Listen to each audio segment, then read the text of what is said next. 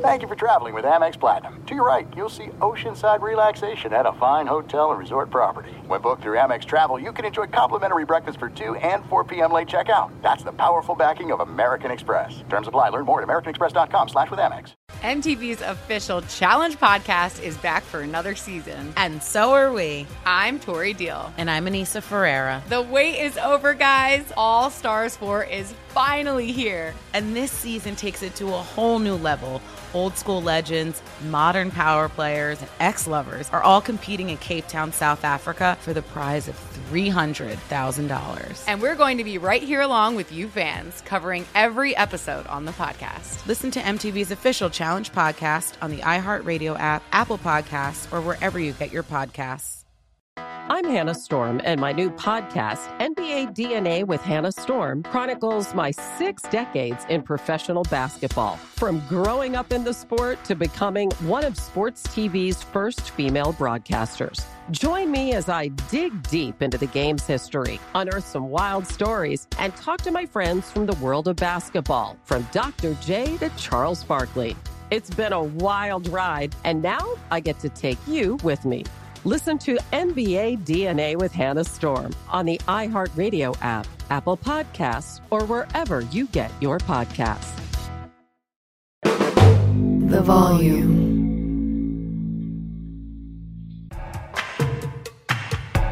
No! Oh my God! How could he do that? Are you on? Don't answer. What? Charles Darwin. The nerds is where it's at. Welcome everybody back into Nerd Sesh. As always, I'm Carson Brever, and alongside me is Logan Camden. And today we are on to the final two divisions in our NFL season preview, starting with the NFC East, which of course is home to the reigning NFC champion Philadelphia Eagles, a division that did not feature a team with a losing record last year, Logan. So, certainly a lot to live up to from last year. Who do you have atop this division? Atop this division, I have the Dallas Cowboys actually. Whoa! I, I wasn't expecting to go this direction either, but I don't really have a whole lot of concerns about the Cowboys in the regular season, Carson. In fact, I like a lot about the Dallas Cowboys in the regular season. I think you've got a top 10 quarterback in Dak Prescott, who at his best is mistake free, uh, is a great game manager, one of the best game managers in all of football. I think you have really good weapons uh, around Dak with Brandin Cooks, uh, with the addition of him, with Michael Gallup, with CeeDee Lamb, of course, at the top, with my man Tony Pollard. And I think Deuce Vaughn is going to eat a little bit this year, too. I think you've got a really solid line that you know, has been rebuilding over the past few seasons, but you still got rocks. Tyler Smith, I think, is a super underrated left guard, one of the best guards in all of football. Uh, you know, it's not the the boys that we know from the past decade, but this is still a really solid foundational line that, like I said, improved a lot last season, and I think uh, is scaled to improve again next season. I think is a really solid defense with a Defensive Player of the Year candidate in Micah Parsons. Uh, you've got a great secondary with Gilmore, with Diggs, with Kearse. I do not like the linebacking core. That's the one aspect I think of this team that I'm a little shaky on, Carson. Uh, the depth, specifically the linebacking core. But what I'm getting at here is the Cowboys are really, really talented. They were top five on offense and defense last season. Uh, I like their coaching staff. The only real big difference is that Mike McCarthy is going to be calling plays this year. Uh, I think I think they're going to be about the same. Like, I think people kind of overrate how good Kellen Moore was last season specifically. Kellen Moore was one of the best young offensive coordinators in football, and I think he still is. But last season struggled, um, and I think that was kind of overrated. I think it was a big aspect of why Dak Prescott threw so many interceptions last season. So I think we're going to see maybe not tangible improvement with McCarthy calling plays, but at least somewhere around the same area. And again, I don't want to overblow what we saw in a preseason game with a drive from Will Grier, but I mean, hey, man, if Dak Prescott can call plays from the sideline, like I think that bodes well for at least Dak knowing the playbook, knowing what they should call in certain scenarios against certain coverages. Like, I trust Dak at least to make calls on the fly a little more. So, Carson, honestly, I have no questions about the Cowboys being great during the regular season. I think Dallas is a lock to have double digit wins again this year. Mm-hmm. My only concern about is them in the playoffs. And they have repeatedly burnt me. I've got a list of teams, Carson, you know, The Philadelphia 76ers burn me every year in basketball. I'll throw the Dallas Cowboys right in there with a team that burns me every year in football. And so that's where the concerns come down with me at Dallas is what are they going to do in the playoffs? This is a great regular season team. They've got a lot of talent. I love their roster. And they have, again, they've been successful in the regular season year after year. It is about getting over that divisional round hump. This is a stat that I love to regurgitate every time we bring up the old boys. Dak Prescott has the most divisional round losses without a victory. He's 0 3. He shares that record with Tony Romo. The divisional round has been the Achilles heel of the Dallas Cowboys for the last 15 years. So I'm going to bank on the Cowboys being great again in the regular season. Will I take them to make a deep playoff run? I just can't predict that yet because the boys get me every year that I buy in. So uh, I have the Cowboys winning one more game than the Eagles. I just think the Eagles lost a lot last season, Carson, and it's going to be hard to be as dominant as they were last year. I still love their roster, uh, but I think with a tough schedule, uh, with having losing a lot of pieces, I just think it's going to be hard for Philly to be as dominant as they were last year. Uh, so I have the Cowboys right now uh, at 11 wins. Oh my God. So you are way lower on Philly than I expected because that's really what I was reacting to.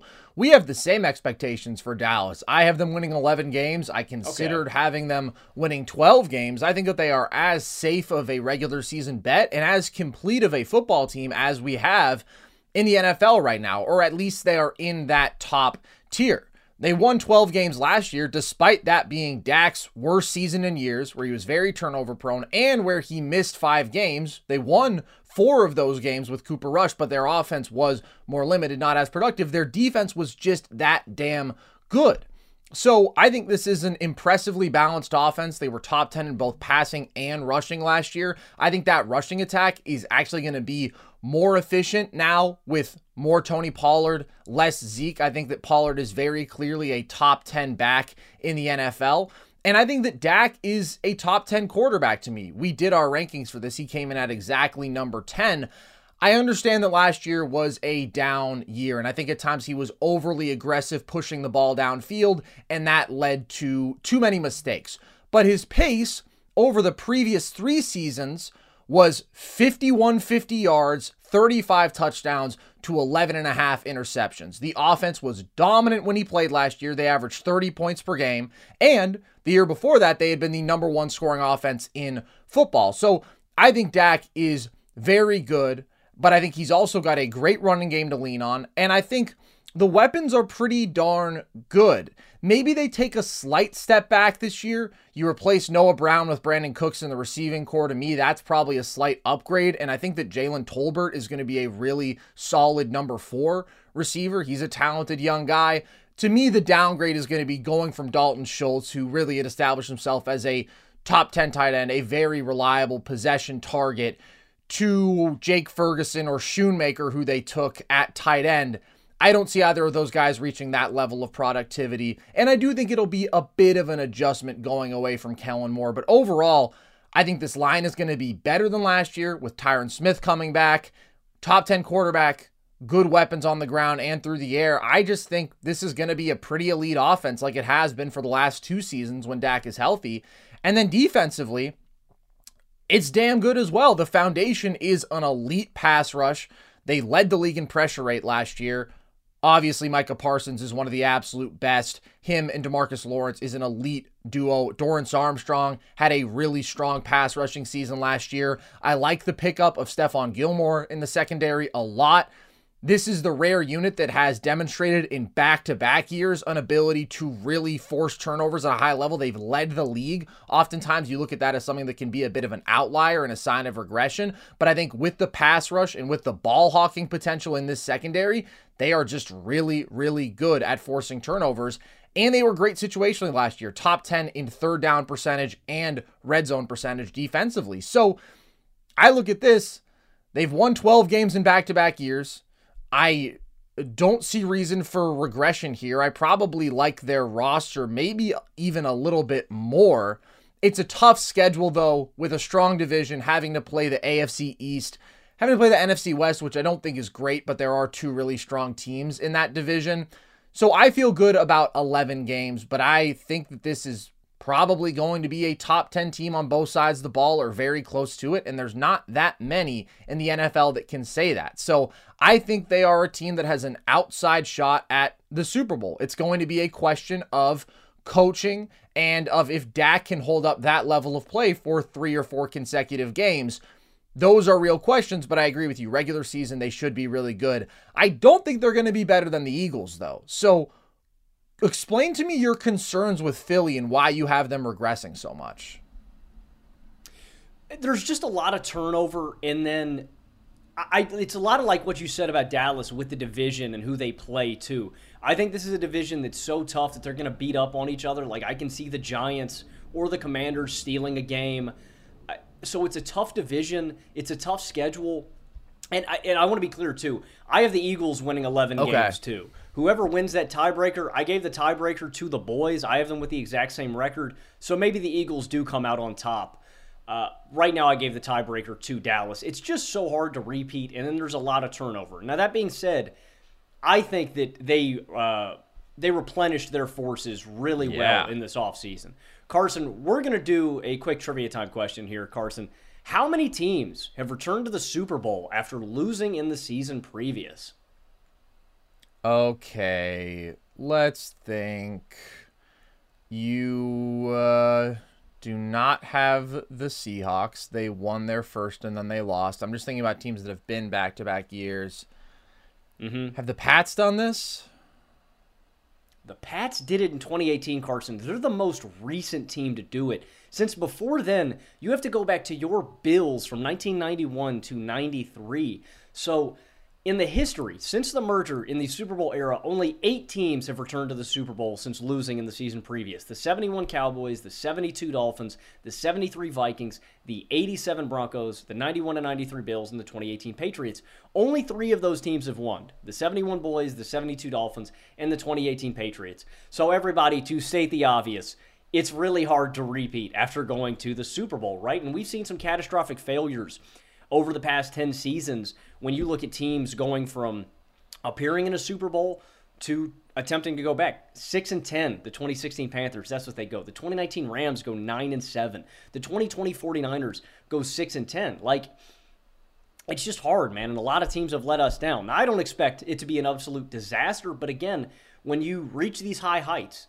when the Eagles, when the 49ers go to the Super Bowl, right? There's going to be a lot of guys who are offered jobs. They lose DC Jonathan Gannon, they lose Javon Hargrave, CJ Gardner Johnson, Marcus Epps, uh, both of their starting linebackers, TJ Edwards and Kyzir White, Isaac Seumalo, and Miles Sanders. But I don't know, Carson. I don't know if there's been a team that has been as dominant in the year previous that has killed an offseason and has been yeah. so readily prepared for this turnover. I mean, this defense I still think is going to be great. You have Nakobe Dean stepping into the middle. Uh, they draft Jordan Davis last year. They get Jalen Carter this year, which is going to be, I mean, damn, man, maybe the best interior D line duo in football uh, in a couple years. Like, maybe this year. Like, I, I believe in both of those guys. Uh, you lose Miles Sanders, who I don't absolutely love. You get in two backs who I think I like more in D'Andre Swift and Rashad Penny. You bring in Terrell Edmunds. I'm going to spoil it for you, Philly fans. I love. Terrell. He's a good tackler. Oh, man, he's going to get burnt probably five or six times this year. You're going to want to throw a remote through your television. The bottom line is, I think the Eagles are going to be great. And they, like I said, dude, I don't know if I've ever seen a team that has gone to a Super Bowl that has been this dominant in one season eh, lose this much talent and replenish it as well as Philly did it's really nothing against Philly. I believe in Jalen Hurts. I believe in the weapons here. I believe in the trench dogs that they have up front to establish this running game. I think the Eagles are going to dominate the trenches, and I think they are built to dominate in the playoffs again if they can stay healthy. So the record is not uh, the record is not symbolic of you know the team, the talent. It's, it's simply a byproduct of the division that they play in, of the schedule that they're going to face, and it's just hard winning 14 and 13 games, man. I so I just expect I expect the record to, to drop off a little more. But I still think the Eagles could win this division. I think the Cowboys and them are similar in a talent level. So I have both of them winning 11 games. But damn, man. I, I, Carson, I mean, this is a team that is built for the next five to 10 years, like uh, with, with the young talent they have on this roster. At least, I mean, I expect the Eagles to be fighting for the NFC Championship for the next five seasons concretely, man. I think this team is loaded for the future.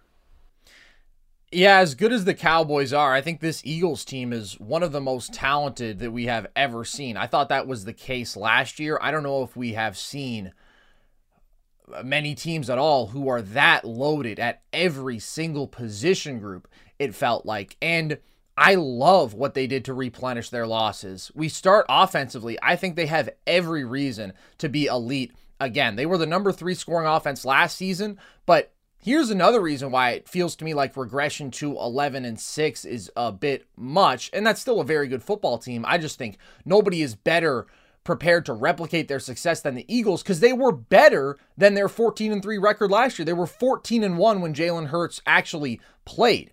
They were a dominant passing offense, fourth in yards per attempt, and a dominant rushing attack, going for over 2,500 yards and 32 touchdowns there. They're incredible situationally, top four in third down, fourth down, and red zone percentage. I think you can give a lot of the credit there to Hurts's dominance on the ground and the best offensive line in football.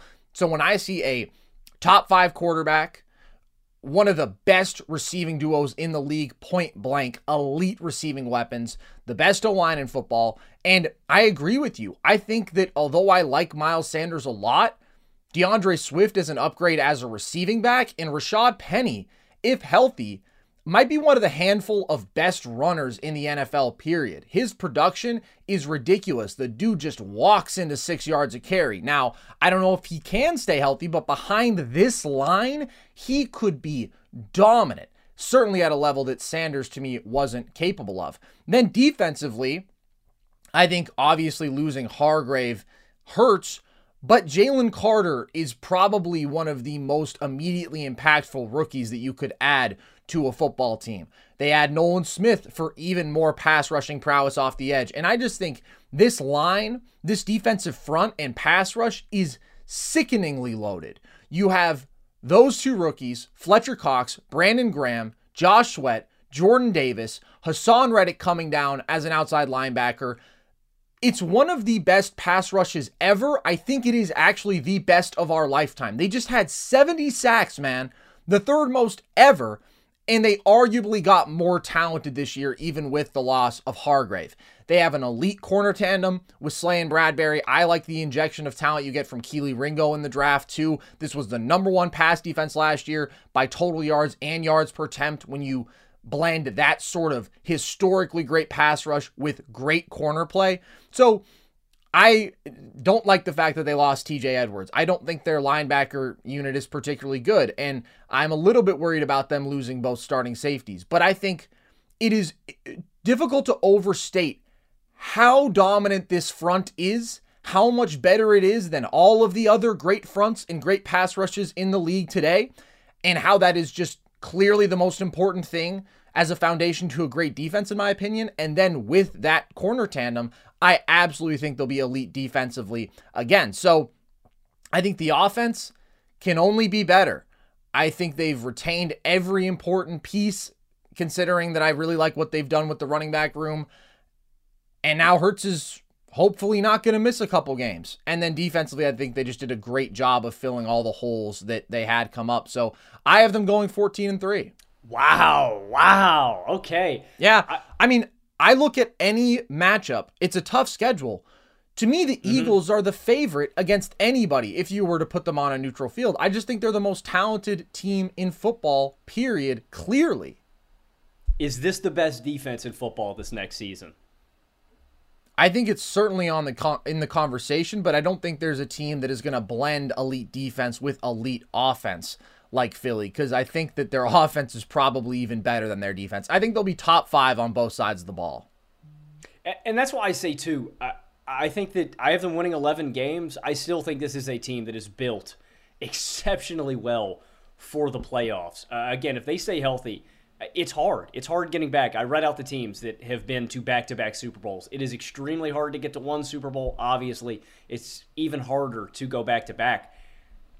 I may take the Eagles again out of the NFC, man. Like I said, with the Dallas's track record, even though I have them coming out with the same record, I really do think Philly uh, still might be my favorite out of the NFC. The safeties is my only concern, Carson. That is my only real major mm-hmm. red flag, just because I don't love Terrell in coverage, and that's my only red flag about this team. But I think they definitely have a case as potentially the league's best defense next season. Maybe I like Pittsburgh a lot too. I don't know if Pittsburgh is. We're not nearly as talented as Philly. We have playmakers. I, I think I would probably say Philly's probably going to be my number one defense. There's a lot of good. That's what's tough, man, about this division too, dude. Is I think you're looking at every one of these defenses out of these four teams too is like top half of the league. That's what also makes this tough. Uh, mm-hmm. Right now, again, we're, we're going to be doing standings, official standings. We're going to do award picks, and we're going to do playoff picks on our next episode on Monday. Tentatively, right now, though, I'd probably say I think I have Philly as my NFC favorite. They are incredibly dominant, and to blend a roster that is this elite on both sides of the ball with flat out top five quarterback play, I think yeah, that there is no question about that. Obviously, Hurts is one of the most dominant rushing threats that we've ever seen, but his efficiency as a passer, his ability to also create dynamic plays without making mistakes. I mean, the dude is really exceptionally good, and the Super Bowl was the epitome of that. So I could not pick anybody else above them right now in the NFC. I think they are that good. So, also, I'm not worried about them losing their coordinators. Uh, Jonathan Gannon, he can okay. go be a freak in Arizona if he wants. oh man. I Talking about who took the that. bus to work this morning, buddy. Most of your players are are millionaires, but yeah, we'll talk about the Cardinals in a bit. So, who do you have third here? If you love sports and true crime, then there's a new podcast from executive producer Dan Patrick and hosted by me, Jay Harris, that you won't want to miss. Playing Dirty Sports Scandals. Each week, I'm squeezing the juiciest details from some of the biggest sports scandals ever. I'm talking Marcus Dixon, Olympic gymnastics, Cain Velasquez, salacious Super Bowl level scandals. Join me on the dark side of sports by listening to Playing Dirty Sports Scandals on the iHeartRadio app, Apple Podcasts, or wherever you get your podcasts. I'm Hannah Storm, and my podcast, NBA DNA with Hannah Storm, digs deep into the history of professional basketball, along with my own as one of the first female sportscasters. Now let's get you up to speed on what else happened around the NBA today. We talked to all sorts of people I interacted with, from Dr. J to Charles Barkley and recap iconic moments. Yes, he's got it. He here he comes. Way rock the baby to sleep and slam dunk. As well as some of the wild stories behind the scenes. We were like, what? What are we in for? The scoreboard crashes before we even tip a game off. Today, the NBA is a global sports and entertainment giant. Players are multimillionaires and cultural icons. Iguodala to Curry, back to Iguodala, up for the layup. Oh, blocked by James. LeBron James. And these stories are about how we got here, both on and off the court. And what's next? Listen to NBA DNA with Hannah Storm on the iHeartRadio app, Apple Podcasts, or wherever you get your podcasts. MTV's official Challenge podcast is back for another season. And guess what? So are we. Just in case you forgot, I'm Tori Deal. I'm a six time finalist and a challenge champion. And I'm Aneesa Ferreira, and I've been gracing your screens for the last two decades. I am a veteran challenger and challenge all star. And speaking of all stars, All Stars 4 is finally here. I'm going to be honest, I literally thought this day was never going to come. Well, the challenge gods have answered our prayers, and we're going to be right here along with you fans covering every episode on the podcast. And this season takes it to a whole new level old school legends, modern power players, redemption seekers, and ex lovers are all competing in Cape Town, South Africa for the prize of $300,000. Anyone can win, relationships matter, and only one All Star will claim the title of Challenge Champion. Listen to MTV's official Challenge podcast on the iHeartRadio app, Apple Podcasts, or wherever you get your podcasts. Third, I have the New York Giants, and I'm sorry, Donnie. Friend of the show, Michael Donahue. I love you, brother. I'm just not buying into Daniel Jones. I'm sorry, man. I this has been probably my uh, most heavily criticized take over the offseason. I got absolutely flambéed uh, by the Nerd Sesh faithful in the Discord. Uh, I was flambéed uh, by the BDGE boys. I was flambéed on uh, TikTok. You guys can check us out there. Check out the link in our bio on TikTok at Nerd Sesh if you want to join the Discord, if you want to check out some more of our content, uh, talk some ball with us there. I got into a heated discussion a couple weeks back uh, about Daniel Jones and where he ranks because on our podcast, uh, Trivia Time with BDGE, I said that Daniel Jones was probably a bottom five quarterback in all of football. I'm not a Daniel Jones guy. I'm not a Daniel Jones guy. I don't think he's bottom five. I think he's bottom 10, but I'm just not a Daniel Jones guy. He has the sixth most turnovers since 2019, the second most fumbles since 2019, and the most fumbles lost total since 2019. And I know people want to praise what he did last season, how he was able to protect the football, right? He only has six interceptions. He's really good at managing the game. That's my fundamental issue with Daniel Jones. I just think at his best, you're looking at a guy who is an offensive limiter, a guy that cannot propel you to great offensive heights in the playoffs when you need a big play, when you need a big drive, when you need something extra on top instead of just managing it, right?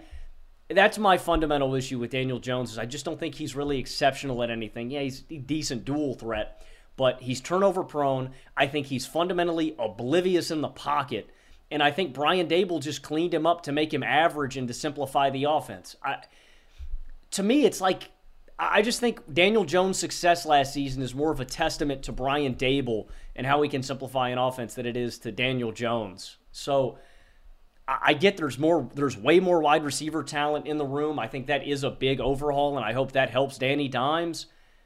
I just don't think he's a game changer, man, and I think that's what limits New York for me. Like if Saquon isn't out there, is this offense really going to be above average? Because I think this defense can be great, Carson. All of this, I have the Giants going 7 and 10. I think they're going to be kind of an average team.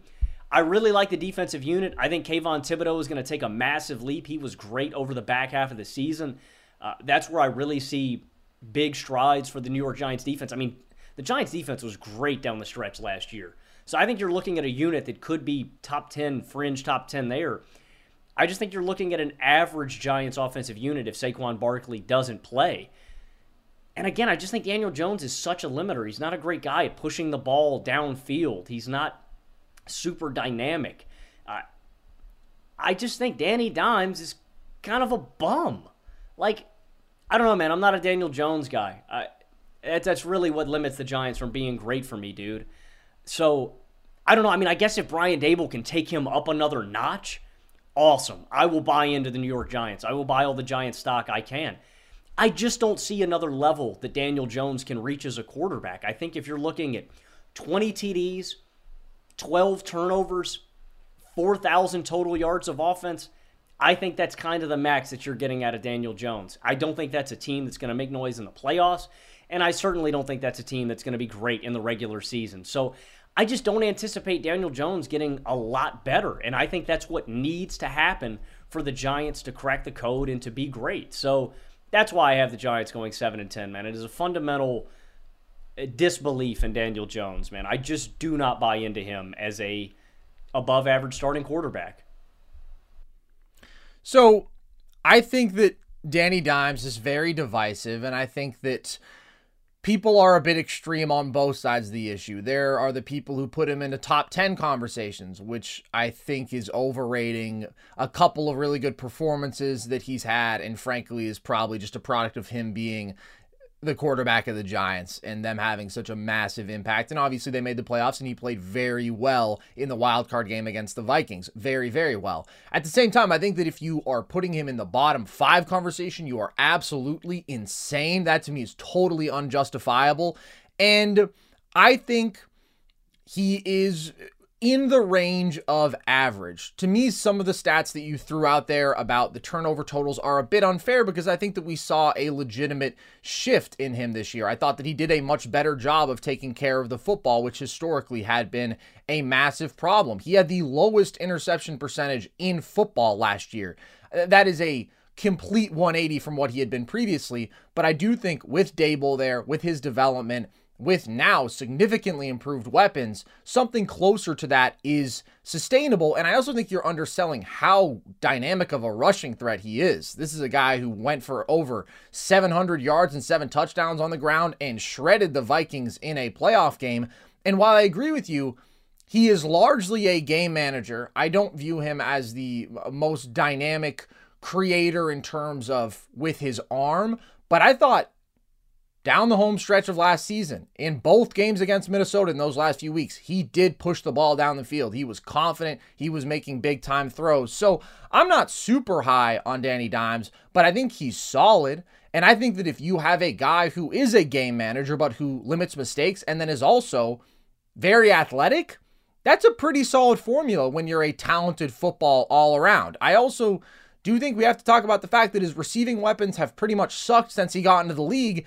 And now they could actually be good with the development of Isaiah Hodgins. Darius Slayton, I think, is solid. I really like Jalin Hyatt's potential as a dynamic guy who maybe can unlock a bit more of that big play potential. And then Darren Waller, if he can stay healthy, Darren Waller is a number one receiver. Now, he hasn't been quite as productive when healthy over the last two years, and he's only played 20 games in those last two years. But a truly rare combination of speed and technical route running while being 6'6, 250, man. So I don't think it's great weapons, but I think it's gone from being really bad to okay. And now he's got a better offensive mind. So things are definitely working in his favor more than they have previously. Overall, this still was not a good pass attack last year, though. They were 26 in terms of total yards, 27 in terms of yards per attempt. I do think there will be some improvement. I still think it's a slightly below average passing attack. And I think that Danny Dimes is a below average pure thrower of the football when we're talking about starting quarterbacks. But I do think the run game is going to be really good. It was top five across the board last year. So I think we're looking at a mediocre offense overall. I don't think they're going to be dynamic there, but I think they'll be within the range that they were last year. And then defensively, Lawrence and Williams is a great duo. I think they've improved their depth up front this offseason. This was already a good pass rush, sixth in pressure rate last year. You mentioned with a Thibodeaux leap, with a full season of Azeez Ojulari, could be a really good pass rush. They add Deonte Banks, to help with the cornerback situation, which has not been good. They add a starting linebacker in Bobby Okereke. So I think this defense is going to be improved as well. They were still very bad against the run last year. I don't love this defense outside of the front four, which is definitely far and away their strength, but I think they've taken strides. So I'm higher on the Giants than you are. I think they are definitely a better team on paper than last year. I think their weapons are better. I think they have a couple good additions on that defense, but they also, to me, overachieved last season and weren't quite as good as their win total would suggest. And they cooled down as the year went along. They got that playoff win over the Vikings, but the Vikings sucked, as we've talked about before, so inferior to their record. The Giants finished last year 3 6 and 1 down the stretch. Obviously, they got just dominated by the Eagles after that Vikings game. They were 2 and 7 versus teams who were 500 or better, and they have a pretty tough schedule with one of the best divisions in football and the NFC West and the AFC East, which is also one of the best divisions in football. So, I'm pretty split between 8 and 9 and 9 and 8 for them. I'm going to give them 9 and 8 because I think uh, they've to me, in terms of talent, come a pretty far away from last year, and I think they're really well coached. So that'll give them a little bit of maybe an extra win in my eyes. I do not think they compete with Dallas or Philly in terms of the top end talent here, but I think that you're underselling them a little bit. Well, here's my thing. Like I said, it hinges on on Daniel Jones. If Daniel Jones has a repeat of last year or improves on last year, I think this could be a nine win or eight or ten win team. Excuse me. Uh, like I said, I have them at seven and ten right now, but I even think you're underselling the defense a little bit. Now, I agree with you on one point. I don't like the linebacking core, and that scares that scares me a lot because again, if you're getting run on, there's just certain teams with great units that are going to trounce you there. Mm-hmm. But everywhere else, I love the Giants. I love the front four.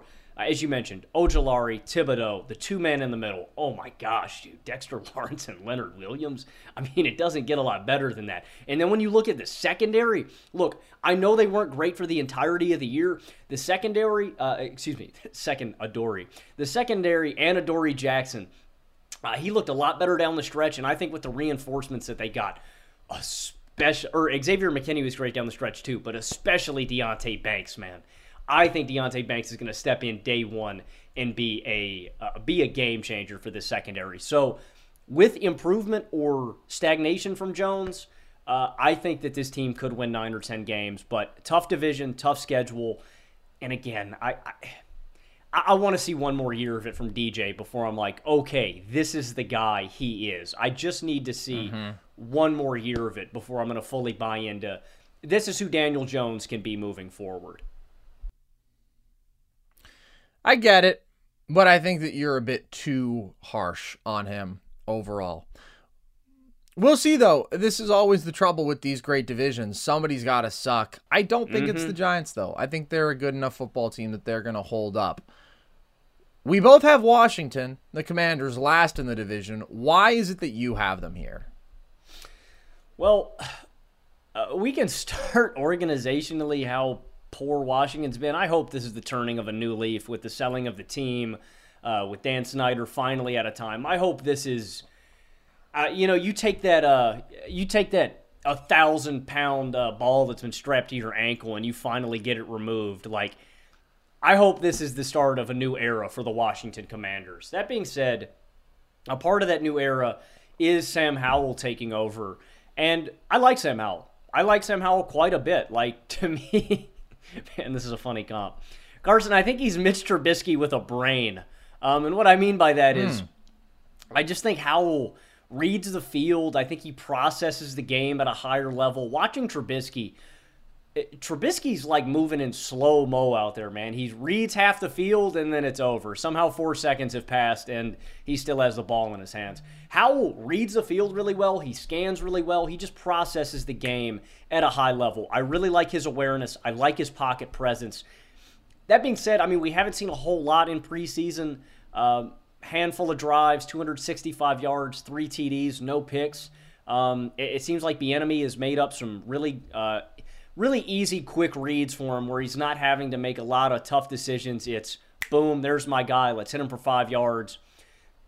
So I think that Bieniemy is going to simplify things. He's going to make it a little easier on Howell. And again, I think Howell's dynamic enough to uh, to make plays. You know, to extend plays out of the pocket, to move, to run, to scramble when he needs to. I think he can be a decent game manager. And so I, I'm I'm excited at the prospect uh, of Sam Howell. And then when we get to the weapons, though, I like the weapons that are around him, man. Curtis Samuel, Jahan Dotson, Terry McLaurin, Logan Thomas. I think it's a solid unit. I worry about the O line. I don't know how great they're going to be. I think they're going to be okay there. And then defensively, you got playmakers.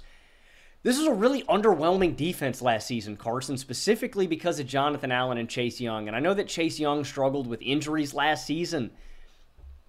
I think this defense could be great if if Chase Young can stay healthy and they can get consistent pressure on the quarterback. Because you look at Washington's defense and you look at the name value, man, Montez Sweat, Jonathan Allen, Chase Young, and you think, man, this should be like the best pass rush in all of football.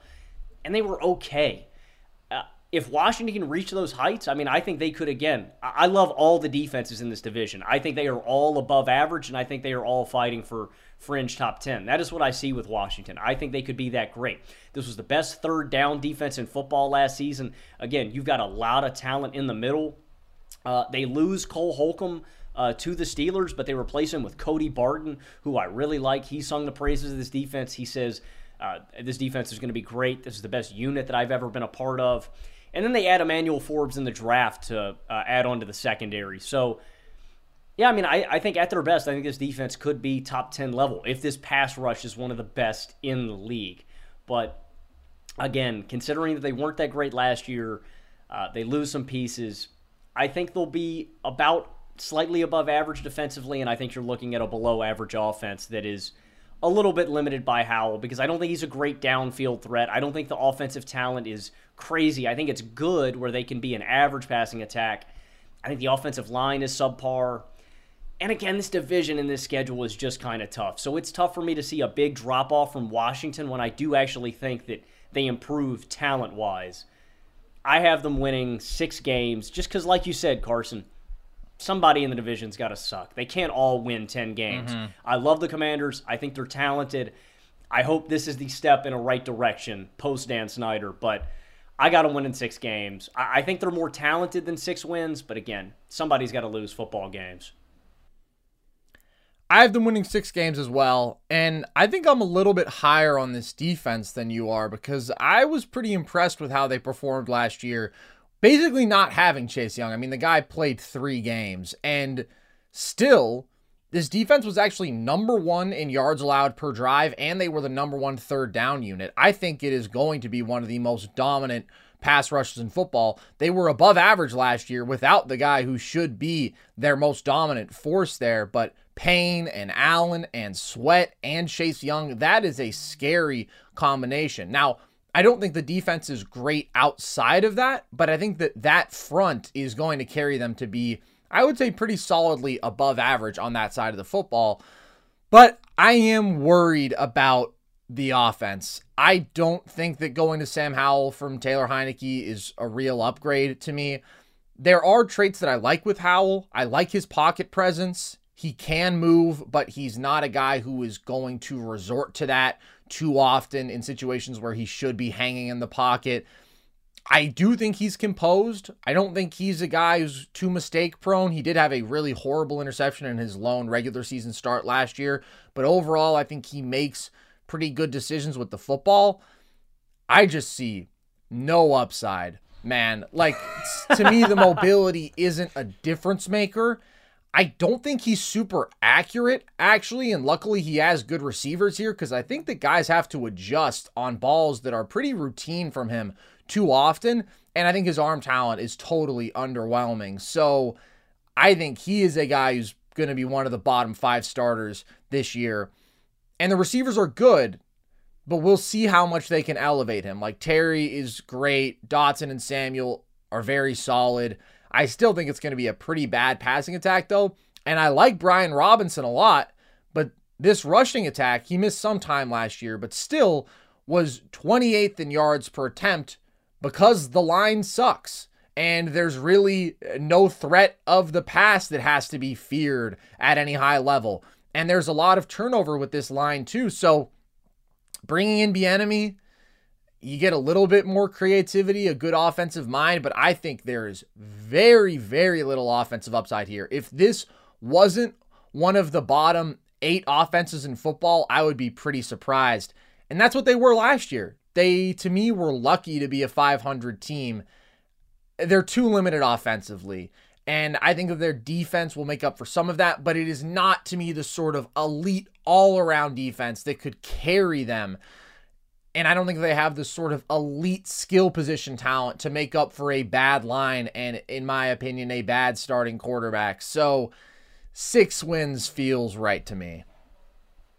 Yeah, and I don't think I think when you look at below average starting quarterbacks or guys who are really going to be maximized by their talent, right? Uh, for example, like we have the Atlanta Falcons. Uh, how many games did you have them winning Carson exactly? I believe I had them at nine. I had them at eight. You had them at eight. Uh, For example, right, Desmond Ridder uh, is in just a much better situation where I can see that offense being great with London, with Pitts, uh, with Robinson, with all those guys there. So that's really the big distinction to me. Like, I, I don't love Tua, right? But Tua has Jaylen Waddle and Tyreek Hill. To really elevate a guy like Sam Howell, I think you need top end, elite uh, receiving cores, elite skill talent. And again, I love Terry McLaurin. Terry has been successful with whatever quarterback that you give him, and I think he's going to be great again. But it's not like Terry is a well, Terry's great, but it's not like there's a ton of depth here that can really, really elevate uh, in offense with such a limited quarterbacks. I think you're right, uh, but I don't know. I hope I hope Howell performs well this year. I hope he can be the franchise guy. I don't really see it right now, but again, uh, that's why they play the games, man. So I'm hopeful for Washington, but I don't really see it either. I also think with the Ridder comparison, which to me is more appropriate because Tua, of course, is in a great situation, but he's in a different tier than those guys as a pure talent. To me, Ridder and Howell are both like going to be bottom five starters this year. I actually like Howell a little bit more than Ridder. The difference to me isn't as much receiving weapons as it is line play and as it is the ability to rely heavily on the run game because Atlanta's going to run the football more than anybody else in the league and they're going to be damn good at it. I just don't think Howell is going to have that sort of weapon to lean on, and that makes his job a whole lot harder. All right, let's talk about the NFC West, Logan. Who do you have atop this division? At number one, I have the San Francisco 49ers. Uh, I have them finishing up at 10 and 7, which I think is the low end. I may bump them up to 11 and 6. Wow. Uh, something like that. Uh, again, I'll have full record predictions. We'll run down our standings for the AFC and NFC officially uh, on Monday. The big question uh, surrounding the San Francisco 49ers what does Brock Purdy look like this season? Uh, Carson, it's a really rare injury uh, for quarterbacks. We traditionally don't see this. It's a torn UCL. Traditionally, you see that with starting pitchers in baseball. So it's a very strange injury to come back from with Purdy. That being said, I mean, damn, Carson, have we ever seen a team or a coach succeed with quarterbacks in and out like a revolving door. I mean, no one has ever been as successful with so many different QBs and Kyle Shanahan, man. He made Nick Mullens uh, like, wow, man, is Nick Mullens a great quarterback? No, not really. He just plays for Kyle Shanahan. He made CJ Beathard look good. And by golly, Carson, he made Jimmy Garoppolo's handsome ass look good. So, you know what, man? I don't really care who is behind the line for San Francisco. I think he's going to make them look good. If it's Brock Purdy, if it's Sam Darnold stepping into this situation, Darnold looked good in preseason. Like, if Purdy's not ready to go, I fully, I don't know if I fully trust Sam Darnold, but I trust Sam Darnold an extent to make this team uh, at least win some games for this team and manage them to victories because this team is still loaded, man, on the offensive end. Christian McCaffrey, Deebo Samuel, George Kittle. It's unfair, man. It's the best skill position unit, uh, I think, in all of football. Uh, you can talk about depth all you want. I mean, screw depth. When you've got the top end talent that these guys have, I'll take that all day. So we do have a little bit of turnover similar to Philadelphia. They lose DeMeco Ryans. They lose Mike McGlinchey, which I don't think is just a, uh, a regular loss. McGlinchey, uh, McGlinchey wasn't great in the pass blocking game, but he's a great run blocking, uh, run blocking tackle. Uh, they lose Samson Ebukam too. They lose Jimmy Ward, Emmanuel Moseley. I don't think any of those losses are super major to me. Now, uh, as long as they have Bosa up front on the defensive line, uh, they get him paid and he's playing. Uh, they add in Javon Hargrave, who uh, uh, Hargrave played with the Steelers a couple years back. Hargrave is one of the best pass rushing defensive tackles uh, I think maybe I've ever seen. Man, I put him in that tier. He's not a great run stuffing guy, but he's a great pass rusher. You have Javon Kinlaw still on the inside too. Like I think this Niners front four is going to be great. I love their linebackers, Dre Greenlaw, Fred Warner, some of the best coverage guys in the league. It's a to me, Carson, betting on the Niners is a culture thing. I trust this culture. I trust the loaded talent that they have accumulated, and I trust Kyle Shanahan and their track record, right? Why am I not going to pick the Dallas Cowboys to go far in the playoffs? Well, there's a track record. There's a pattern there. They lose in the divisional round. They lose in the wild card round. What do the Niners do? They overachieve past their talent level. They have a great roster with great depth, with a great head coach. So why would I why wouldn't I pick the Niners to be great again this year? Again, with a with a revolving door of quarterbacks. So I think 10 wins is low for San Francisco. Again, that is only because of, again, I don't know what Purdy's going to look like. I don't know what Darnold's going to look like. At the end of the day, quarterback play is the biggest determinant in wins and losses. So that is why I have slight regression from this season. But I still think this is a great defense. I still think they have loaded talent. And I think they have one of the best cultures in football. So I'm banking on that. 10 wins is low for me. I may bump them up to 11. But right now, uh, I've got the Niners atop of the NFC West with 10 wins. To me, this is low just because I think this team is so unbelievably talented that they're going to win a lot of games regardless of the quarterback situation. If Darnold started for the entire season, I would probably take them to win 10 or 11 games. But I do think Purdy is better. And I do think, based on what we've seen in preseason, his arm looks fine to me. And it's not that his arm really ever had to be dynamic. I mean, as productive as he was last season once he took over as a starter, how many, like, oh my God, look at the velocity on that tight window throw kind of moments did you get from Brock Purdy? Very few. It's mostly, hey, Brock, you're smart. You make good decisions. You're capable of putting the ball where it needs to be. You have a good pocket presence, and then our elite weapons can go to work, and our elite offensive mind can scheme those guys open. So, those are my expectations for him. I don't think that Brock Purdy is anything special. I understand that there was a whole lot of hype. It's super cool that he did this as Mr. Irrelevant, but I think that people will overstate how impressive his mind is when really he is executing an offensive system that Jimmy Garoppolo took to the Super Bowl. And Jimmy Garoppolo is actually a rather mistake prone quarterback. I don't think he's smart. I think that Purdy's a little bit better, but it's just so much about being in an incredible football situation. But regardless, that is the situation. He can lean on a really good run game, which can empower the play action. He can get the underneath stuff to the Deebos and the McCaffreys of the world, and those guys can dominate. It's just one of the best cast of weapons to throw to in football. So I think the McGlinchey loss does matter but I still think this is going to be a really good rushing attack. It was the number six scoring offense last year. I think they are a very safe bet to be a top 10 offense again. And then defensively, they were historically great last year 16.3 points per game allowed. They were the number two run defense. They were number two in turnovers forced. They had a good pass rush that is only going to be better now that they add Hargrave. And it's just very rare to see a defense loaded with this kind of star all pro talents Bosa, Hufanga, Warner, now Hargrave. I mean, it is just all around a stacked unit. And I'm not too concerned about the loss of DeMeco Ryans. I think that the talent here is able to largely speak for itself, although I do think he was a, a very good coordinator. The only concerns for me with this defense are corner. I don't think they're great Emmanuel Moseley does leave, but he was hurt for most of last year, anyways. I just don't think that's a strength on this team. I think it's really sort of a weakness. And the overall depth here, I don't love. They had to let some guys go this offseason. So it's tough to replicate truly dominant defenses year after year.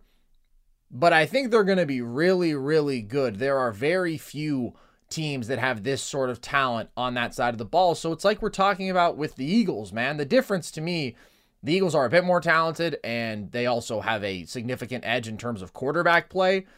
But this team is so damn good all around that I have them winning 12 games. And I would be really surprised if they meaningfully regressed for any reason other than injury, which obviously we saw take them down after the first Super Bowl run. But that was an insane slew of injuries, like one of the unluckiest seasons ever they to me are a very very safe bet to be an elite football team again this year.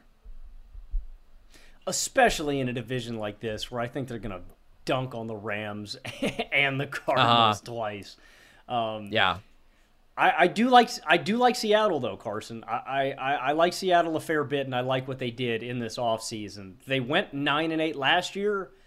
I think that's about right again this season. I have them at nine and eight. I may drop them to eight and nine. I think they're about a 500 Ooh. unit this year. I really like what they did in this offseason, though, man. I think Seattle has the potential to maybe have the best secondary in football. Like I don't know if people understand like how loaded of a group this is. Now you can have your reservations about Jamal Adams. Think of what you think about him, blitz boy. You know he lines up in the box. He's an extra linebacker you know, whatever. You can think what you want of Jamal Adams. I still like him. But the guys around him, man. Tariq Woolen, one of the best corners in football last year. You had Devon Witherspoon, Witherspoon, excuse me, who I believe, man, had like a completion percentage of sub uh, sub 40 last year in college. Was one of the best corners in the draft. That is a huge get for Seattle. And you have Quandre Diggs. Like uh, Seattle definitely could have one of the best secondaries in football. The rest of the defense, eh I, I like that they re-signed Dre'Mont Jones. He's got 18 sacks over the last three seasons. He's been a great interior presence. They bring back Bobby Wagner. Wagner was okay last year in Los Angeles. I hope that now that he's back mm. in hmm. Seattle, he can. I thought he was maybe come back to where good. he was. He was good. He was good. He wasn't. I don't think he was like peak Bobby Wagner. He was pretty good, but that's still a massive get and a massive upgrade over who they had last year. Plus, if Jordyn Brooks can stay healthy, I mean, I think this is a really good uh, middle unit with Wagner and with Jordyn Brooks. So they were 25th scoring defense last season. I think with the improvements in the secondary and over the middle, I think they could be average.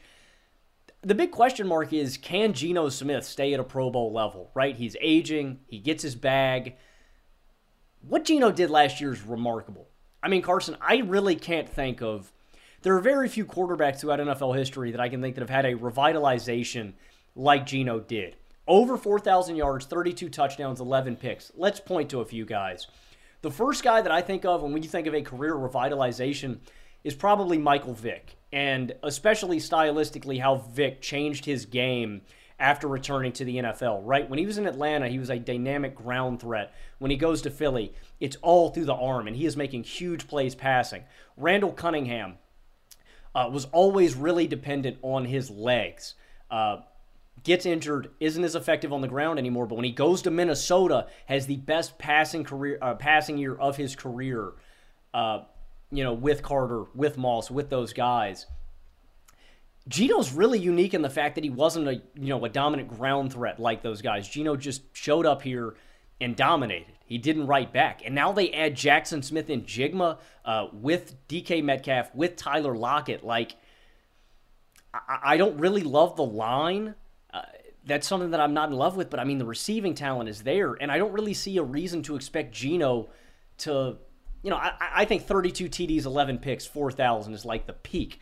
But why can't Geno throw for 28 TDs? Why can't he throw for, uh, you know, 3,800 yards next season? I, I, think he can lead this offense to being above average next year. Uh, I, I do think it's important to note Geno struggled down the stretch. He was not nearly as dominant as he was in the first half of the season. But if Geno can reach that peak, I mean, I think this could be a 9 or 10 win team. So I'm expecting Geno to have slight regression next season, but I'm also expecting the Seahawks defense to be uh, tangibly better, at least average to above average, depending on how much Bobby Wagner in the secondary can transform this team. And again, in a shitty division, I think Seattle uh, will, will fare pretty well for themselves. So I think Seattle is probably going to be maybe like my last wild card team in. I'm debating between them or, or maybe New York. But I think Seattle's one of those fringe playoff teams that could sneak in again this year.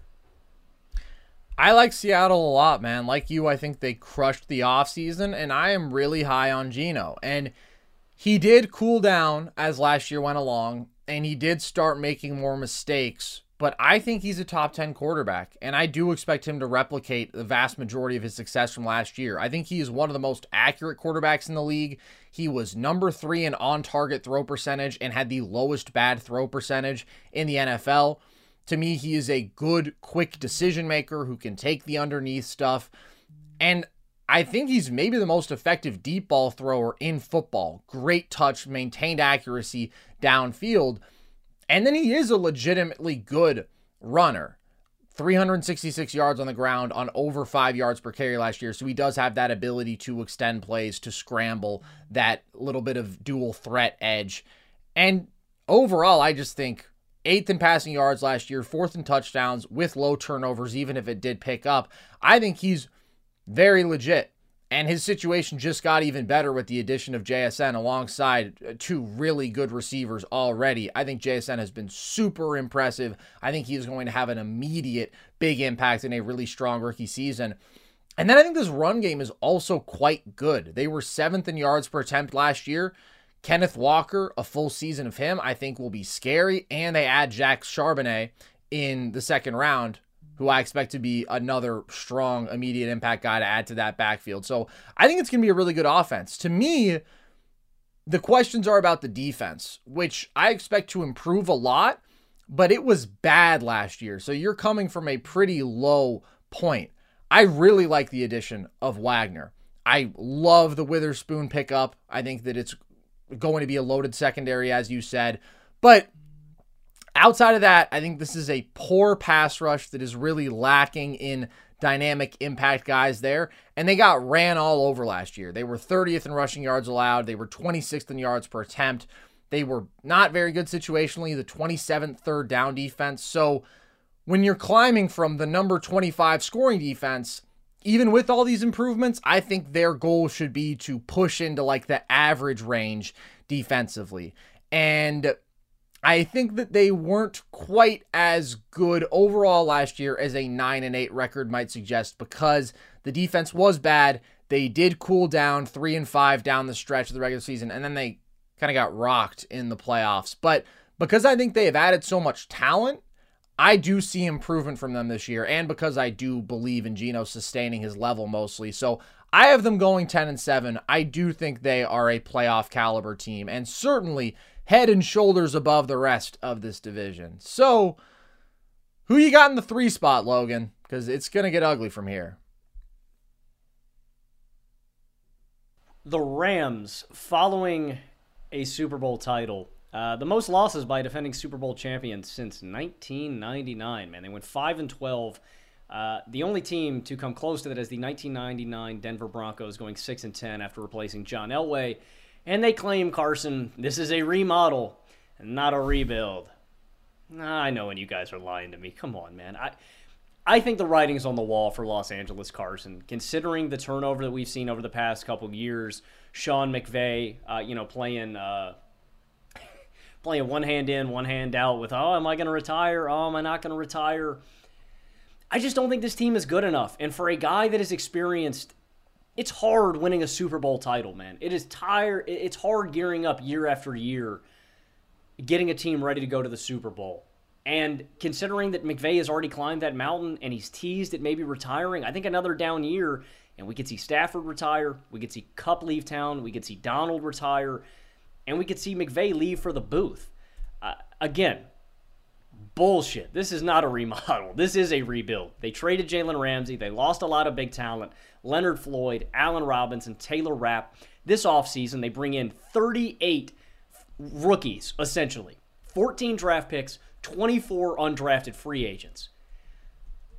Like, I don't care what you say. I mean, like, the numbers and what has happened just kind of prove the point that this is a full overhaul. When you give up all those draft picks to go get that ring, this was kind of the inevitability of what was going to go happen when they traded for B-Wags, when they traded for Ramsey, when they traded for Stafford. This is what was going to happen. So, yeah, man, I, I think the Rams are kind of going to stink. I I, th- I have them going five and twelve, and it's hard because I like Stafford still, even though he struggled last season. Uh, he was not healthy. He missed eight games. He was sacked 29 times in nine games. I think this is a really bad offensive line. I think Cooper Kupp is the only relevant offensive weapon that they have. Yeah, man, I, I just think it's going to be kind of a disaster for, for the Rams. So, Donald is your only building block on the defense. Like, if they still had Bobby Wagner, maybe I go, yeah, man, the Rams could maybe creep up to six or seven wins. So they have their centerpieces. I just don't think the centerpieces and the bases are strong enough to hold up really flimsy depth mm-hmm. and really flimsy players around the team. So I, I, do think at the end of this season, we could see Stafford, McVay, and Donald all depart, and we could see Cooper Kupp get traded, and we see this team launch into a full rebuild. That's honestly where I'm leaning with how many young players are here. So I have them going 5 and 12. I, there's just not a whole lot that I like to buy in here, man. A poor O line, an aging Stafford, an aging Donald, not a lot of talent on the defense. Unless Cooper Kupp catches like 3,000 yards, man, and shatters every receiving record and is the greatest receiver we've ever seen, I'm not buying into it. So, I, yeah, I don't think the Rams are going to be that good. No, they're definitely not. I really don't see the path to them being good because I'm counting on something of a Stafford bounce back, and I still have them winning five games. The Stafford thing is complicated because obviously he looked like a borderline top five quarterback in 2021 and then plays through the elbow injury last year, looks bad. I think that his level is going to be somewhere in the middle. I don't think that we're getting back to 2021 levels. I also think that the overall offensive talent isn't as good, which was definitely bolstering him. I mean, that receiving core to me was significantly better with Bobby Trees, with OBJ. The weapons are not what they were. And I mean, now Kupp has this setback with the hamstring, which is apparently just a day to day thing, but it's really scary when you consider how badly the injury bug has bit this team. Kupp missing almost half of last season. You don't want to go into a situation where it's like, all right, Tyler Higbee and Van Jefferson and Demarcus Robinson, let's go out there and let's have fun, boys, and let's really let's give it our best. So I just don't think there's a lot going in their favor. This was one of the least effective rushing attacks in football last year, 27th in yards and yards per attempt. I think the O line is atrocious. So, I mean, even if Stafford is good and Kupp is healthy, it is so one dimensional, this offense, so reliant on even one weapon. As you say, the other guys to me are very mediocre. And then defensively, man, losing almost all of their best players Ramsey, Wagner, Leonard Floyd. This defense wasn't even good last year when all of those guys and Aaron Donald were healthy. In those 11 weeks when Donald was healthy, they still let up 22.9 points per game, which was actually even worse than when he got hurt. It was just a below average defense. They have been very reliant on the star talent there. Now they have shedded a lot of the star talent, and I don't think that they have replenished it. They have no other dynamic pass rushers outside of Donald. I think the linebackers and the secondary are both below average units. I think the defense is going to be bad. And I, there is no way to me this offense is going to be good enough, dynamic enough with the line and run game limitations being so reliant on Kupp as that weapon, being so reliant on a major Stafford bounce back, and with the potential for injury at any moment to just decimate them because their depth is so bad so shoddy, yeah, I don't see a lot of upside. It's incredible how precipitous a fall we saw. But the reality is, people can point at injuries for last year. First of all, the depth was always a big problem with the construction of this roster, and they were able to survive it in the Super Bowl run, which is the most important thing. But yeah, it came back to bite them. But they weren't good when their guys were healthy. Stafford wasn't good. Not that he was fully healthy, but they just weren't a good football team. And now I think they're a worse football team. So I have them winning five games. Yeah, dude, for me, the biggest distinction, too, is if this team is going to be great, it would be on the shoulders of Matthew Stafford and Cooper Kupp dominating. Well, what else needs to go right for Matthew Stafford and Cooper Kupp to dominate? It's the offensive line dominating. This is not a good offensive line. I mean, I think this is one of the worst O lines in football. Again, I'll repeat it Stafford got sacked 29 times in nine games last year if they can't buy Stafford time, I just really see no upside with this offense. And yeah, man, if Kupp goes down, what is look, man, I like Tutu Atwell as up as much as the next guy, man. What is he going to step up and, and give me in a thousand yard season? Maybe, probably not. So, yeah, dude, it really is a precipitous fall off. I mean, take notes, dude. Like you can get that championship. Is it worth it? Look at what the Seahawks did by trading away Russell Wilson. Like, I don't know, man. I think that's something other teams need to maybe look into. Like, if a team is willing to buy in on a superstar that high, it may be worth it to go out and get those future assets. Like, like, like Carson, hear me out, man. If you're the Rams, if you're sitting at the trade deadline, you have a losing record. You've won one or two games. Like, are you thinking about maybe dealing Donald? About maybe dealing Kupp? Sure. Like, where now, are you at as a franchise? I, I certainly would. Yeah, I would now because they're so far away. But to me, that's an entirely separate point. Then, was it worth it to go all in for the Super Bowl run? Because I absolutely think that that was. It's always it. in my. It's. I th- I think it's always worth it. If you get that chip, you do it. I'm just saying. It's always worth it. I don't know how long they're going to be down here. I don't know how long they're going to be down here in the dregs for, but they did it to themselves. Like this is. Yeah. You got your ring. I. appreciate it, man. Hang up. Uh, really appreciate that banner. I mean, it, it has been the epitome of what people were predicting, which is basically all right, you're going to go all in. You're going to acquire as much superstar talent as we've seen put together through trades on one team. They successfully did that, and you're going to have your Super Bowl window but your depth is going to be seriously compromised, and then you are going to have incredibly limited opportunities to rebuild after that. They traded every first round pick that they possibly could, and that's exactly mm-hmm. what has happened. The Rams may be in the midst of one of the most precipitous Super Bowl fall offs ever, but Logan, the Arizona Cardinals might just be one of the worst football teams ever. Do they win a game this year? If you love sports and true crime, then there's a new podcast from executive producer Dan Patrick and hosted by me, Jay Harris, that you won't want to miss. Playing Dirty Sports Scandals. Each week, I'm squeezing the juiciest details from some of the biggest sports scandals ever. I'm talking Marcus Dixon, Olympic gymnastics, Cain Velasquez, salacious Super Bowl level scandals Join me on the dark side of sports by listening to Playing Dirty Sports Scandals on the iHeartRadio app, Apple Podcasts, or wherever you get your podcasts. I'm Hannah Storm, and my podcast, NBA DNA with Hannah Storm, digs deep into the history of professional basketball, along with my own as one of the first female sportscasters. Now let's get you up to speed on what else happened around the NBA today. We talked to all sorts of people I interacted with, from Dr. J to Charles Barkley and recap iconic moments. Yes, he's got it. He here he comes. Way rock the baby to sleep and slam dunk. As well as some of the wild stories behind the scenes. We were like, what? What are we in for? The scoreboard crashes before we even tip a game off. Today, the NBA is a global sports and entertainment giant. Players are multimillionaires and cultural icons. Iguodala to Curry, back to Iguodala, up for the layup. Oh, blocked by James. LeBron James. And these stories are about how we got here, both on and off the court. And what's next? Listen to NBA DNA with Hannah Storm on the iHeartRadio app, Apple Podcasts, or wherever you get your podcasts. MTV's official Challenge podcast is back for another season. And guess what? So are we. Just in case you forgot, I'm Tori Deal. I'm a six time finalist and a challenge champion. And I'm Aneesa Ferreira, and I've been gracing your screens for the last two decades.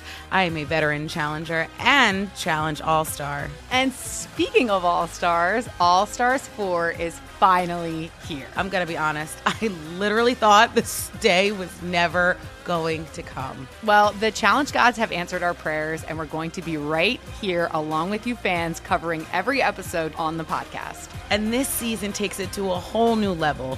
Old school legends, modern power players, redemption seekers, and ex lovers are all competing in Cape Town, South Africa for the prize of $300,000. Anyone can win, relationships matter, and only one All Star will claim the title of Challenge Champion. Listen to MTV's official Challenge podcast on the iHeartRadio app, Apple Podcasts, or wherever you get your podcasts.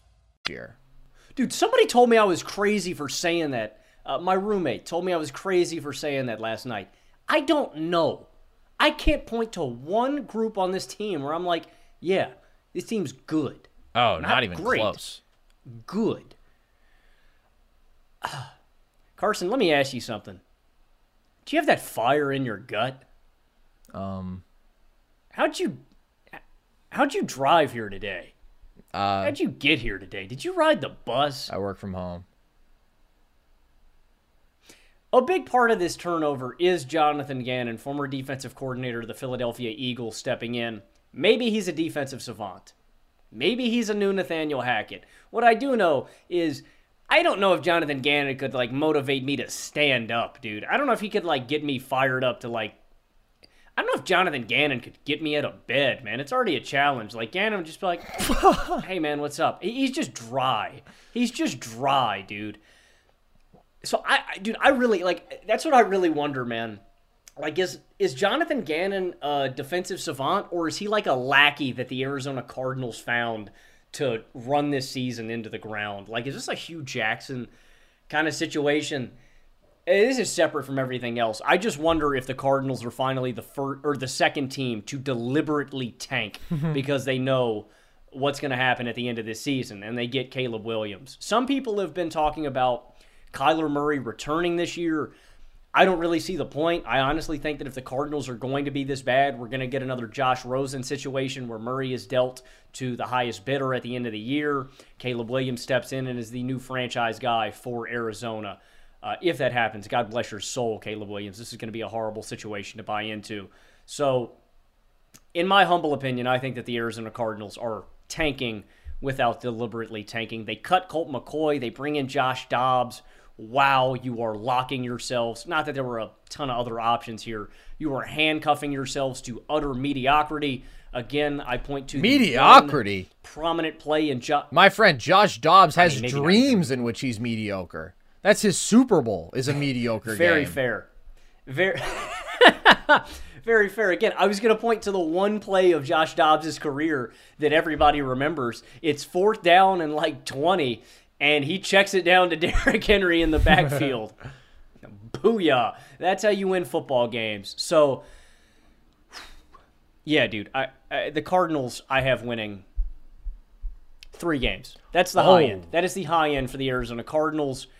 I, I think, dude, I seriously think a two or one win season is on the ropes. I don't like any of the talent here. I don't like the guy they brought in for the coaching staff. And I think Josh Dobbs or Clayton Tune, whoever they put at the helm, is going to be the worst quarterback in football. Yeah. Yeah, this is going to be a rough season for Arizona, man. Oh my God, rough is an understatement. And I reacted like that when you said three because I thought that that was pretty generous. Let me ask you this. I think that this feels like the worst football team going into a season since like the 2017 Cleveland. Browns.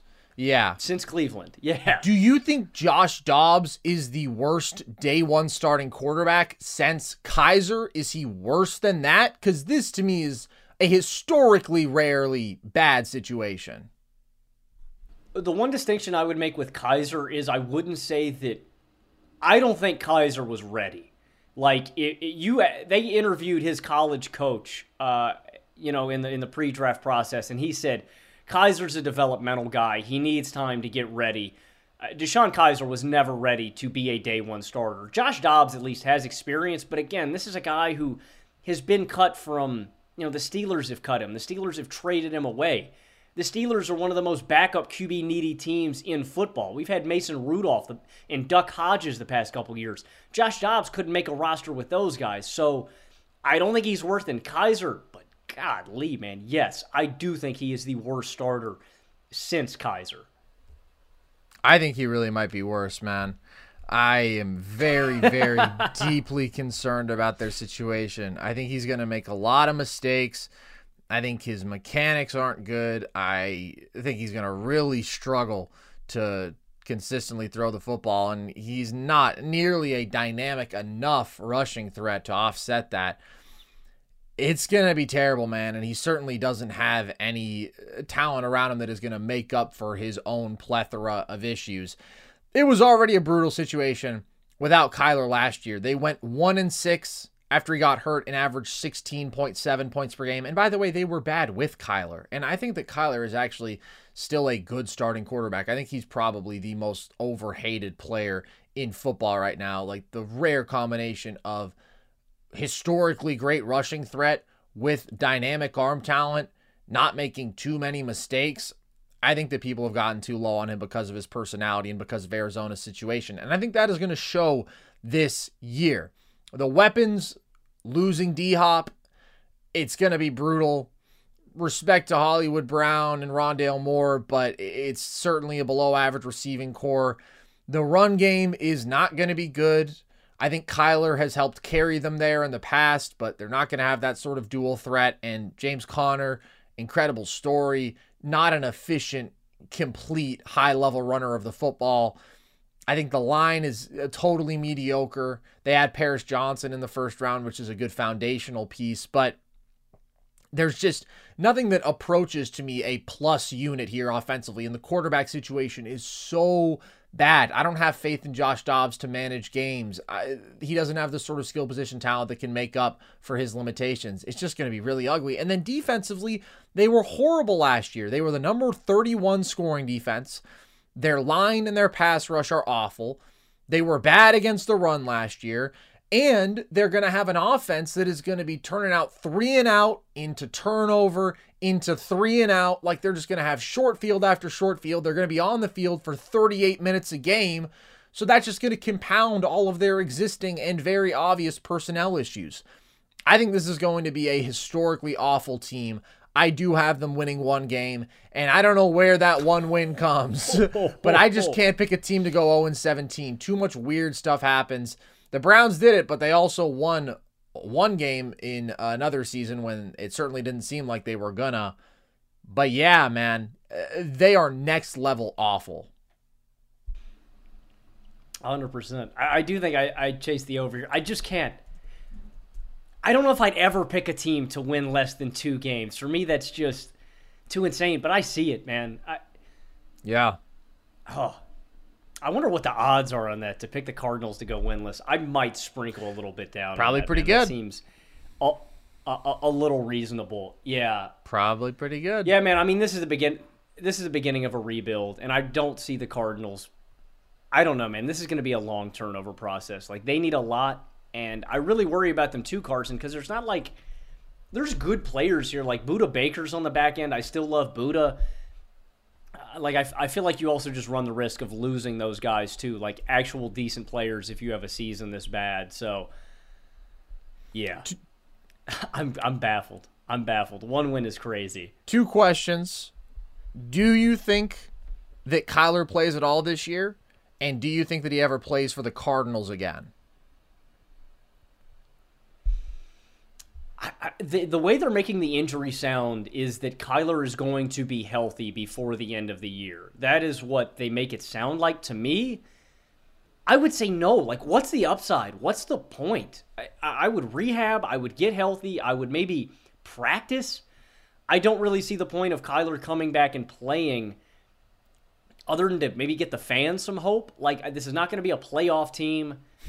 I would say no on both counts. I'd say he doesn't play this year. I'd say he does not play for the Cardinals again. Where do you come down on that front? I don't know how much hope it's going to give the fans when Kyler comes in for his first start in a year and immediately is sacked nine times. I don't think he plays this year because, like you, I just think with the way that we view these things today, I don't know why you would risk injury for an entirely meaningless football season. And in terms of playing with the Cardinals again, I think he will. I think we are working towards a breaking point. Well, I guess actually it depends on if they get the number one pick. If they get the number one pick, which I expect them to, then I think that they take Caleb Williams, and I think that that's it. Otherwise, I would think that they probably trot him out again, have him improve his trade value, and either way, I think that they are looking long term towards another option, which uh, to me it doesn't make the most sense unless you do get an elite talent like Caleb Williams. Because I think that Kyler is good, and I think that he's had to overcome a bad situation. I understand the personality stuff, but I think somebody somewhere is going to buy in on that talent. I think so too, and they have the Texans' first round pick for this upcoming year, so they can afford to double dip a little bit, uh, depending on what position group they want to attack next if they get Caleb. But I think that's the point of this year, Carson. I think, not to compare this to like the Wemby sweepstakes or anything, but I think people know who's coming at the end of this year, and I think there is a legitimate incentive to not go out there and win football games. Although, again, to state the obvious, that is clearly against the NFL bylaws. Like you're not. Oh, thank you. Taking is illegal. Thank you, yeah. officer. If you didn't know, you're not allowed. To, you're not allowed to uh, officially and intentionally lose football games. But I think that's what they're doing, and if they end up with Caleb Williams, not the worst strategy. But if you're Stephen uh, also, Ross, you very you it, surreptitiously bribe your coach to lose games, and then he sues mm. you, and you get suspended, and you lose first round pick. That's a way to do it. Smart. Uh, also, if you put down hundred dollars on the Cardinals to go winless, dude, you could only win twenty five hundred bucks. I feel like that's insane. I feel like those odds should be. I like better. those odds. No, I like those odds, dude. Are you kidding me? I've got them at one win, man. I might have to consider that. All right. sprinkle a little something. I might have to sprinkle there. There you have it, folks. All of our NFL divisions have now been broken down. Like Logan said, we are going to be getting into awards and playoff predictions early next week, and then the season kicks off on Thursday. Incredibly exciting. If you want more Nerd Sesh content, then you can follow us across social channels, TikTok and Instagram at Nerd Sesh. TikTok is where we're most prolific with our trivia content. You can also follow us on Twitter at nerd underscore sesh. You can find the show across audio platforms and you can subscribe to the Volume YouTube page to get every show with video. You can also get some Nerd Sesh merch. We got the flags behind us, we've got hats, we've got shirts, we've got hoodies. You can sign up for our Discord, join us there where you can talk football, basketball, any sports topics really. Uh, that is at the link tree in our bios across our social channels. And with that, as always, appreciate you guys. I've been Carson Brabber. I have been Logan Camden. And this was Nerd Sesh.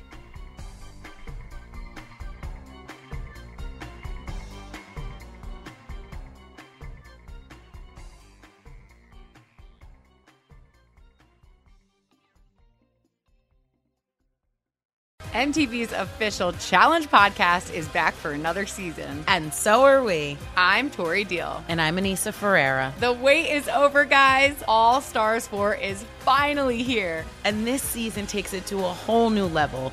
Old school legends, modern power players, and ex lovers are all competing in Cape Town, South Africa for the prize of $300,000. And we're going to be right here along with you fans, covering every episode on the podcast. Listen to MTV's official Challenge podcast on the iHeartRadio app, Apple Podcasts, or wherever you get your podcasts. I'm Hannah Storm, and my new podcast, NBA DNA with Hannah Storm, chronicles my six decades in professional basketball. From growing up in the sport to becoming one of sports TV's first female broadcasters. Join me as I dig deep into the game's history, unearth some wild stories, and talk to my friends from the world of basketball, from Dr. J to Charles Barkley. It's been a wild ride, and now I get to take you with me. Listen to NBA DNA with Hannah Storm on the iHeartRadio app, Apple Podcasts, or wherever you get your podcasts. What's up, everybody? This is Stephen A. Smith, host of the Stephen A. Smith Show podcast. Tune in every Monday, Wednesday, and Friday at the very least as I bring you all new episodes that feature the biggest headlines in the world of sports, pop culture, business, and I answer your phone calls and respond to your tweets. You'll hear my unfiltered opinions and straight shooter interviews with top celebrities and game changers. All that and more. So listen to the Stephen A. Smith Show podcast on the iHeartRadio app, Apple Podcast, or wherever you get your podcast.